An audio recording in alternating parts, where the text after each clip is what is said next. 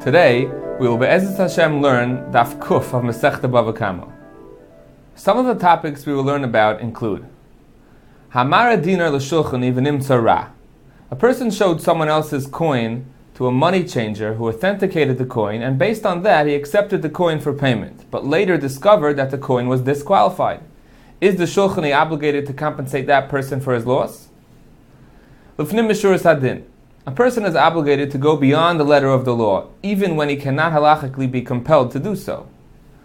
The source in the Brisa for Rabbi Meir's opinion of Doin Dina de Garmi, one is liable for damages that were caused indirectly.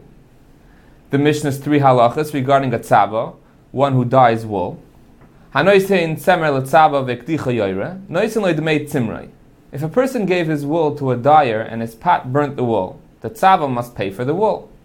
Tzavoi kaor, if the tzava used inferior dye to color the wool, im hashvach yeser ala yitzia, noisin leis If the value of the improvement to the wool exceeded the tzava's expenses, the owner pays him only the lesser amount of the yitzia, but he does not pay him for his work.